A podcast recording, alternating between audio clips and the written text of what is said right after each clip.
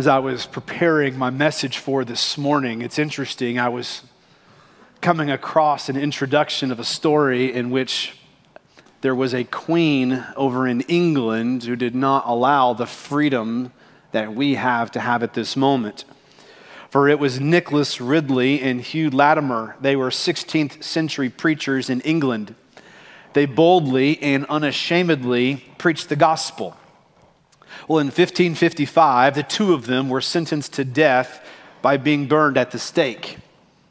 Tied side by side with a bag of gunpowder draped over their necks, Latimer said to his friend, Be of good comfort, Master Ridley, and play the man. We shall this day light such a candle by God's grace in England that I trust shall never be put out. You see, these two men were fearless when they stared death down. And the question is how? What can enable these men to come face to face with death and not blink?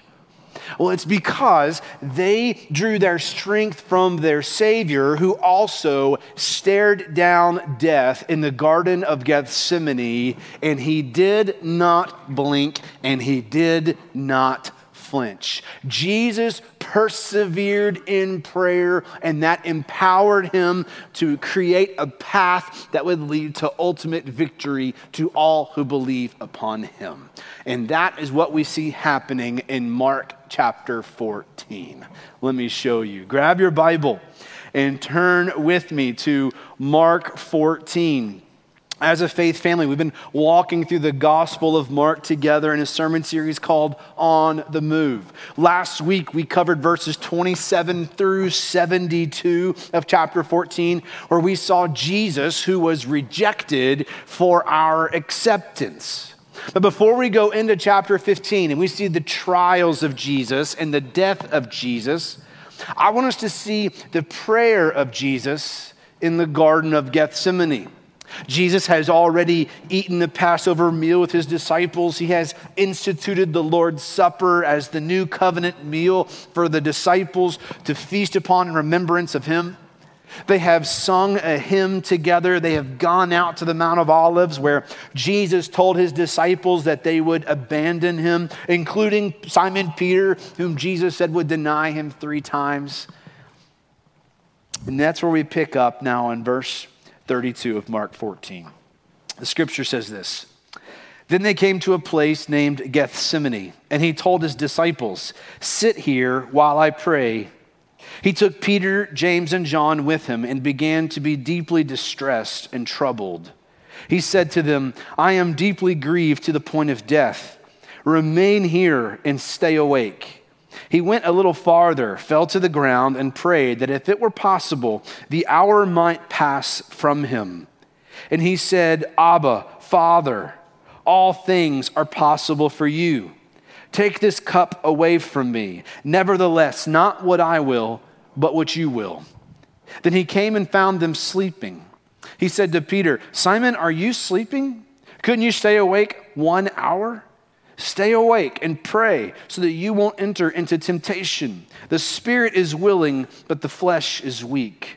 Once again, he went away and prayed, saying the same thing. And again, he came and found them sleeping because they could not keep their eyes open. They did not know what to say to him. Then he came a third time and said to them, Are you still sleeping and resting? Enough. The time has come. See, the Son of Man is betrayed into the hands of sinners. Get up, let's go. See, my betrayer is near. Jesus is in Gethsemane. It's in a grove full of olive trees. In fact, I got a picture that I took of this location in which these same olive trees were present at the same time that Jesus was praying in the garden. These are 2,000 year old trees that you see up there. Gethsemane means olive press, which is apropos because it was here in this garden where the sins of the world were pressed down upon Jesus. Gethsemane was a place that Jesus would regularly meet with his disciples to pray. And it's here in this garden, Jesus is anticipating the full weight of judgment that was about to fall upon him for the sins of the world.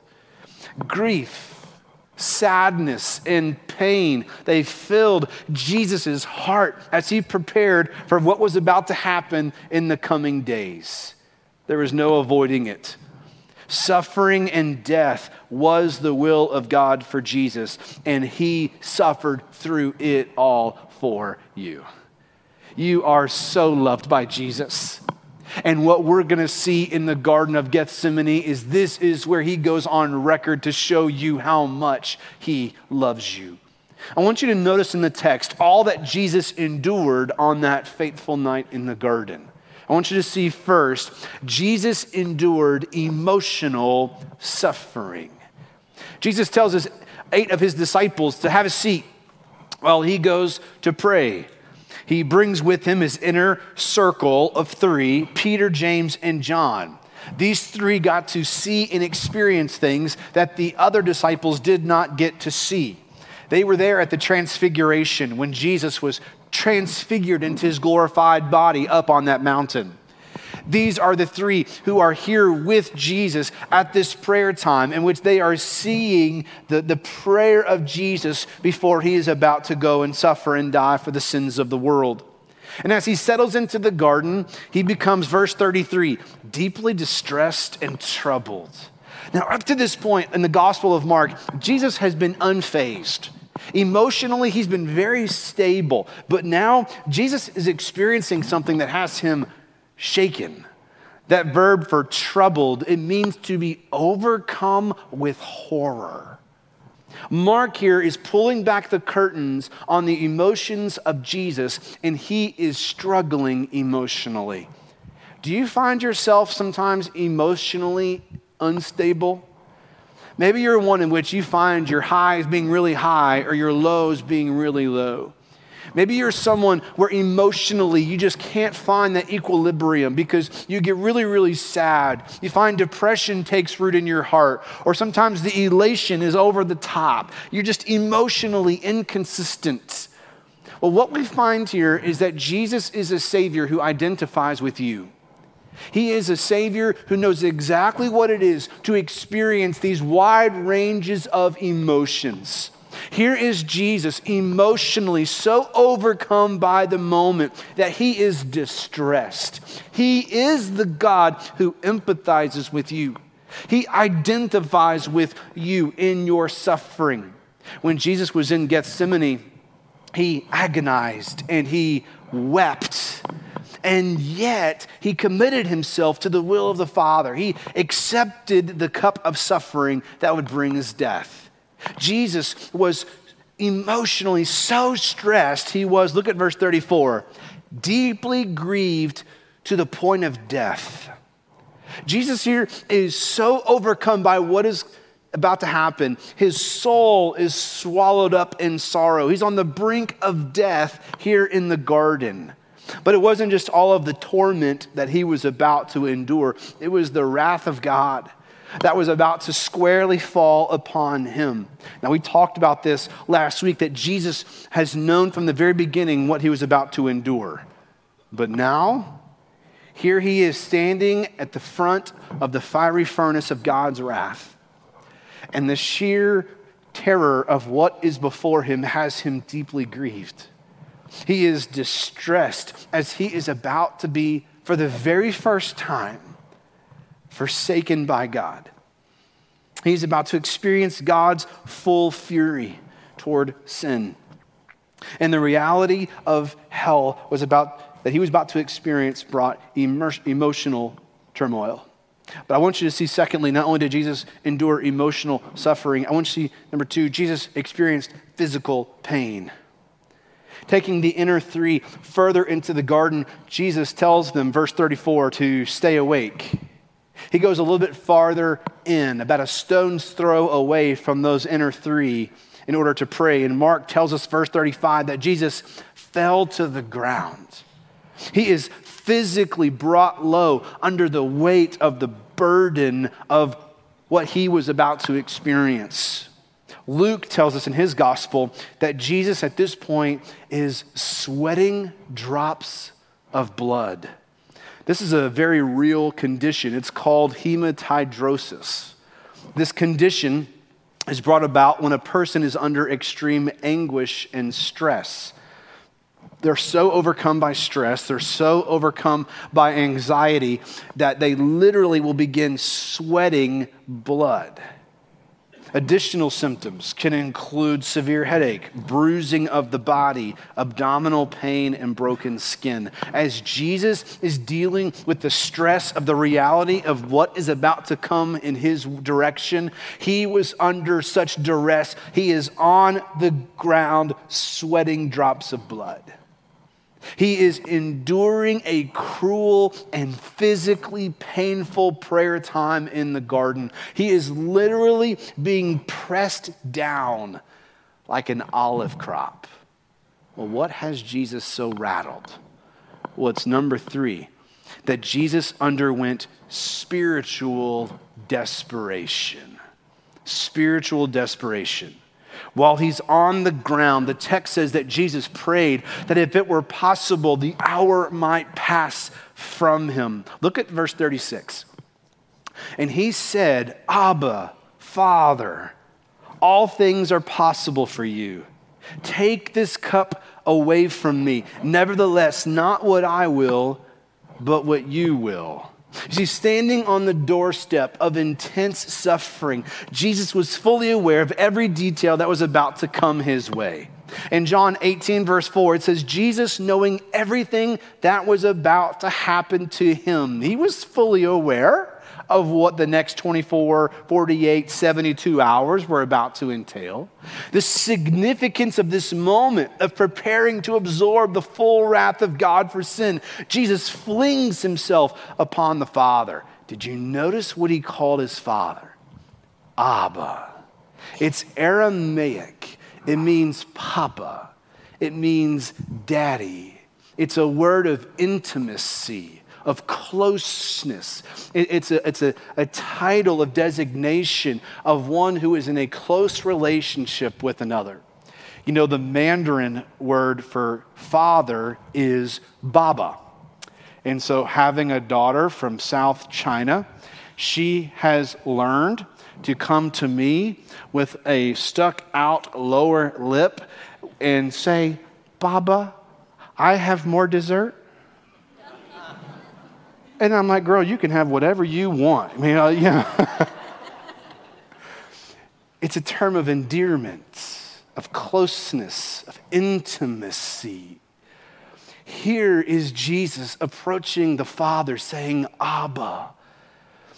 You see, you have that kind of closeness and access to the Father that you do not just have to refer to him as God, you get to approach him as Father.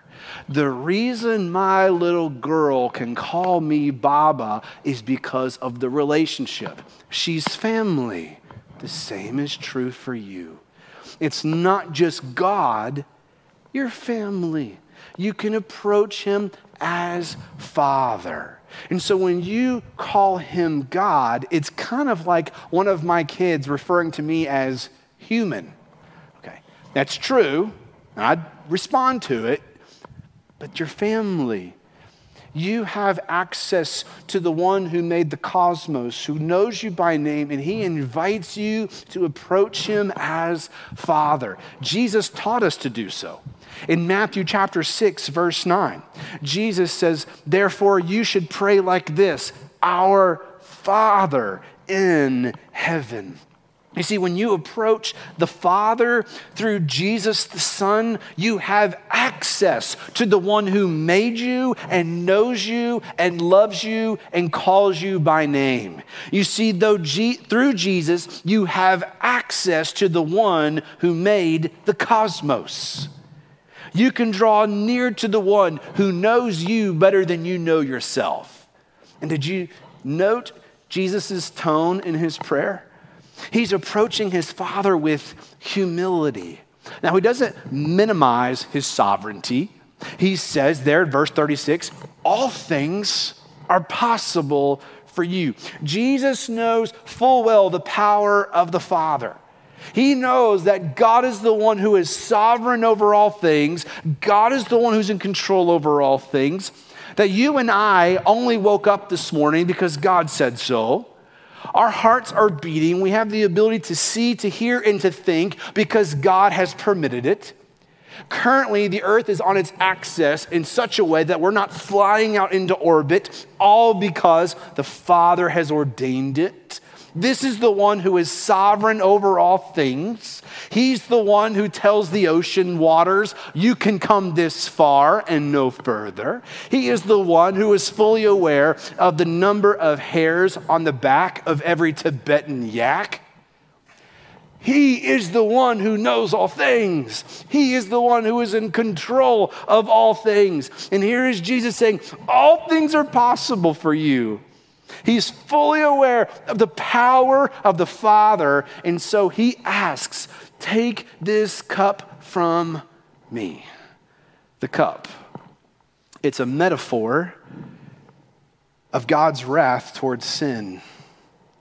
You see, because God is holy, He's morally perfect. He's just in all of his ways. He must, by his nature, punish sin.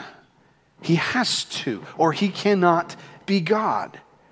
Well, see, Jesus is about to take the cup and drink the wrath of God for our sin.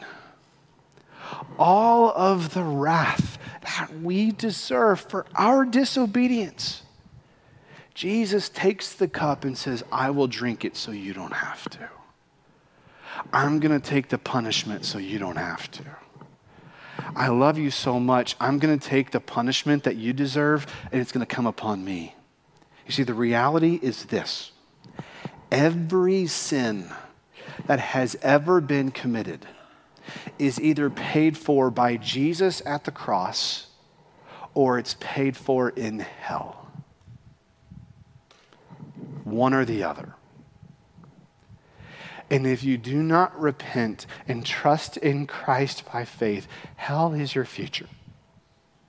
And the reason that hell is eternal is because your sins will never be paid for in full. This is what makes the cross so significant where it is a once and for all, where Jesus takes the perfect wrath of God and he takes it at the cross so that you don't have to. You're so loved by Jesus that he doesn't minimize your sin, but no, he says, Your sin is so great, I'm going to take it upon me. You see, the cross is where we see that Jesus took the full wrath so that in him we no longer have to experience the wrath of God. We're now under grace. We're now forgiven and made clean. We see just as you gag at the smell of vomit, Jesus here is taking a whiff of the smell of the payment for our sin that he's about to drink at the cross, and it was repulsive. He was about to be treated as our sins deserve. If you want to know how ugly your sin is, look at the cross. If you want to know how much you are loved, look at the cross. That is where Jesus steps in and makes a way for you. For in the first garden, the first Adam, he was tempted and he failed. But here in the second garden, the second Adam is tempted and he succeeds. How? Because he's in complete reliance upon the Father. In Hebrews chapter 5, verse 7, the writer of Hebrews says, During his earthly life, Jesus offered prayers and appeals with loud cries and tears to the one who was able to save him from death and he was heard because of his reverence. Jesus screamed out till his voice was raw to Abba, to the Father. If it is your will, take this cup away from me. I don't, I don't want to have to deal with this. This is, this is too much for me. But not my will, your will be done. There's a humility. There's a posture of submission to the will of the Father, saying, I'm going to I'm to follow, I'm going to obey, I'm going to do what you've called me to do. You see, Jesus felt the fullest of pain and grief for bearing the burden of sin for us. But rather, here we see in Hebrews 5 7, he cries out in agony over the fury of God's wrath that's about to be poured out upon him. And he prays with humility, not what I will, but what you will. He knew what awaited him. He knew the awful terror that he was about to experience. And he's saying, if there's any other way, if there's any other way to do this, I want that to happen. But yet, here Jesus is saying, listen, I'm, I'm going to do what you will. I'd, I'd prefer for this not to happen, but Lord, not my will, your will be done. You see, when you and I pray, we follow the model of Jesus here in the text, in which the subtext of our prayers is God, not my will, your will be done. God, this is my desire, this is what I want, but ultimately, I want your will to prevail. You see, the subtext of all of our prayers must always be God, glorify your name. This is what I want more. Yes, the, this is my desire, this prayer request, this situation, this person, this, this scenario. I bring it before you and I pray, God, this is what I'm asking. And yet, under the umbrella of your sovereignty and goodness, I want to say, Lord, your will be done, your name be glorified. That is my ultimate desire is for you to make your name great in and through this prayer request. Well, Kenneth, how can I know if when I pray it's in alignment with the will of God? And the answer is it aligns with Scripture.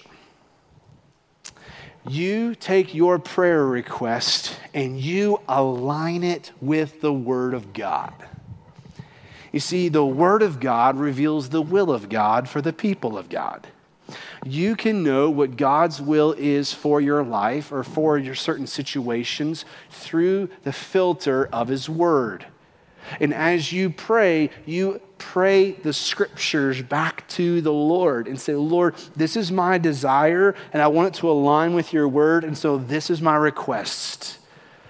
Now, there are times in which I pray selfish prayers that aren't according to the will of the Father. And I'm sure if you're like me, you do the same. There's requests you bring before Him and say, God, this may not be what you want. This is what I want. So I'm going to just throw it out there to you. So, what does that look like in regards to prayer with these selfish prayers that we make? I love how J.I. Packer addresses that in his book on prayer. He says this He says, God fixes our prayers on the way up. If he does not answer the prayer we made, he will answer the prayer we should have made. This is all you need to know. I love that. I bring my requests. The Lord says, Okay, Kenneth, I hear your heart. I'm going to make my will this, so I'm going to just take your prayer and make it what it really should have been in the first place. See, the Lord works through the prayers of his people to accomplish his purposes. And so when you pray, it is right, it is good to ask the Father who loves to give good gifts to his children. You bring your prayer request to him, you plead, you beg, you wrestle with God in prayer, and you trust him that ultimately his name would be glorified and his will would be accomplished. We trust the one who wrestled with God in prayer in the garden and submitted himself to the will of God. And he did it all for the sake of your salvation. For if Jesus in this moment says, Lord, I know what your will is, but I don't want to do this, then you and I are headed for hell. And so in his prayer, he's saying, Lord, if there's any other way, I want to take it. And yet, not my will, your will be done. Jesus is submitting to the will of the Father. He's going to go through with it. He knows about the trial and the suffering and the abandonment and the betrayal and all of the suffering that he would physically experience through scourging and through beating and being blindfolded and being nailed to a cross. He's fully aware of all that's coming, and he gladly submits to the will of the Father. So we see here in the text, as Jesus is in the garden, as he's wrestling, as the, the second Adam wrestling, we see he's experiencing emotional suffering, physical pain, spiritual desperation, and then fourth and finally, Jesus suffered relational loneliness. After experiencing the emotional, the physical, and the spiritual trial of wrestling and prayer, Jesus came back and he found Peter and the others asleep. Disappointed, he wakes them up and challenges them to stay awake and pray. Look at verse 37. Couldn't you stay awake one hour? Stay awake and pray so that you won't enter into temptation. The spirit is willing, but the flesh is weak. Well, as Jesus is grappling with his coming suffering, he's inviting the inner three to pray for an hour with him. Instead, they fall asleep. He wakes them up, admonishes them to stay awake and pray. He leaves them and comes back and he finds them sleeping again. And then it happens again a third time where Jesus is returning and he finds his best friends sleeping instead of praying. You see, one of God's good gifts to us when we go through trials is friendship. The Lord loves to give us people who will walk through the fire with us. One of the things I love about Scripture is you get a really good picture of the lives of these godly men. That even though the, we see these great heroes of the faith, they also have clay feet. In fact, John Mark, the author of this gospel, he was witnessing and traveling with the Apostle Paul, in which they're going city to city preaching the gospel, making disciples, and planting churches. But then they get to Pamphylia, and Mark, John Mark is like, I'm out. He abandons Paul. Well, later on, Barnabas goes to Paul and says, Paul, get Mark, get him back on the team, and let's go. And Paul's like, No. He abandoned me at Pamphylia. He jumped ship. He's a turncoat. He's out. He's not on my team anymore. And so you have this division that takes place in the book of Acts, where Barnabas says, Fine, me and Mark, we're going to go be a team. And then Paul says, Fine, I'll take Silas, and they go be a team. Ultimately, the gospel goes forth. Pretty cool how the Lord still works all of that out. But you see throughout, woven throughout the rest of the New Testament, this beef between Paul and Mark. But then you get to the end of Paul's life. He's suffering in a Roman prison. He's days, weeks, months away from being beheaded for his faith in Christ. And he writes Second Timothy, a letter to Timothy, a young pastor in Ephesus, encouraging him to be faithful as a pastor, remain faithful to the scriptures, to endure suffering and hardship. And then he gets to the end of Second Timothy chapter 4. I love verse 11. He tells him, Bring Mark with you for he's useful to me in the ministry. You see, Paul's at the end of his life, and this man who had at once abandoned him, he's saying, That's a faithful brother. I need his friendship while I'm in the midst of a difficult trial. One of God's good gifts to you is friendship. Having brothers and sisters who will walk with you when you go through the trials of life people who will lock arms with you. This is one of the reasons why life groups are so important, is because you're identifying people who will be with you at your deathbed.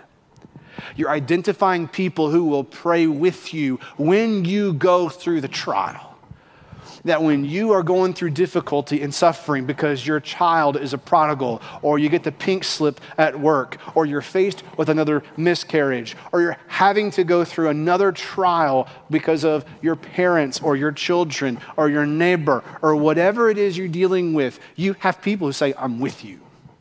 I'm right here with you people who will lock arms with you, who will pray for you, people who will call you out when you're being an idiot.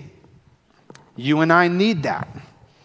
Rebuke is a good gift. An honest answer is like a kiss on the lips, Proverbs tells us. We need people who will call out our blind spots and say, Man, I love you so much. Why are you being a fool? You need that in your life. I need that in my life. You need people who will encourage you and champion you, clap for you, pray for you, and support you as you go through trial. I remember when Christy and I walked through a very difficult trial back in 2010, 2011. It was a very difficult struggle. And one of my good friends, his name is Nathan, came up to me and he said, Kenneth, God is showing you favor. And I wept. And it was a word of encouragement that I needed at that moment to persevere, to endure the trial I was facing. And because of this man's influence on my life, we ended up naming our youngest son Nathan after him. There's something about friendship that helps you to endure trial when it comes. You see, friendship is one of God's good gifts to help you persevere. You need that in your life so that when you're going through the trial, when you're going through the fire, you are reminded there are people who will walk into the fire with you. Here is Jesus. He wanted his friends to stay awake with him just for an hour. Just, just pray with me. And as he's struggling in prayer with the weight of what is about to come, he finds them asleep. Now, remember a few hours earlier in the evening? Peter had already promised, Hey, Jesus, I'll die for you. I, am going to be with you to the end. I'm not backing down. And yet, here he is in the hour of Jesus' greatest need, and he's asleep. A few years ago, I did a Bible study on this text, and there was this question that stopped me in my tracks. And the question is this Do you love sleep more than you love prayer? That was the question that stopped me is in the midst of wrestling with God in prayer, would you rather sleep or rather get on your face and seek Him? It's a convicting question. It's a question in which we have to examine our hearts and say, what's more important, obedience to Christ or personal physical comfort? It's a question in which we have to really evaluate okay, what are the motivations of my heart? Am I willing to keep and persevere and endure hardship? I mean, how many times have you maybe made a promise to God, but you didn't keep it? How often have we been like Simon Peter, who says, Lord, I'm with you to the very end, and then fall asleep in the next sentence? We make big promises to God, but we don't fulfill them. Here's the good news your relationship with God is not dependent upon your promise to God. Your relationship with God is dependent upon His promise to you. Hear me on this. Jesus is more committed to you than you will ever be to Him. Let me say that again. Jesus is more committed to you than you will ever be to Him. The cross is where Jesus shows you how much he is committed to securing you. Isn't it interesting? Both Satan and Jesus want you. One wants to give you death, one wants to give you life. And the way that he secures your life is through his death on the cross for you. And so now we come to Jesus and say, Jesus, you have my heart, you have my life, and I'm following you even to the end. So, Lord, here am I. And I'm going to fumble, I'm going to trip, I'm going to be selfish, and I'm going to turn my back upon you. And there's going to be times in which I should be hitting my face in prayer, and instead I'm hitting my head on the pillow and I'm sleeping instead. And yet, Jesus is still committed to you. He is the one who has made a promise I will be with you even to the end of the age. He has sealed you with the promised Holy Spirit, who is a deposit guaranteeing the inheritance that is to come. Jesus is more committed to you than you will ever be to him. And we see this ultimately realized in the cross that we trust the second Adam, whose victory in the Garden of Gethsemane has paved a way for your eternal victory that would come through Calvary's cross and the empty tomb. Look unto the true and greater Adam, who did not abandon God in the garden, but remained faithful. And Jesus here, he's in an intense battle and he won the day through prayer. So, Kenneth, what are you calling us to? What's the impact point? And it's this when, not if. When temptation comes your way, watch and pray. Those are the two commands that Jesus gives his disciples here in verse 38. And these are the two commands that you and I are to obey today. That you keep your spiritual eyes open, that the enemy is near. He's like a roaring lion seeking to devour your faith. He is crouching at your door, and yet you must master him. Paul says in Ephesians 6 18, pray at all times in the Spirit with every prayer and request, and stay alert with all perseverance and intercession for all the saints. This is how we endure. We watch and we pray. This is how we endure and we persevere so that when temptation comes, we endure through the power of Christ in prayer. What empowered these two men to be burning at the stake and declare, We are about to set a fire in England that will never go out? They were trusting in the same Savior who, in the Garden of Gethsemane, suffered and endured hardship and was on the brink of experience the fire of God's wrath, and he persevered. He endured. So now, so too will you. When you lean upon him, when you watch and when you pray, you cling tight to Jesus, and you too can stare down death and not blink. You can have confidence on the last day, all because Jesus was confident for you on his last day. Look to Him.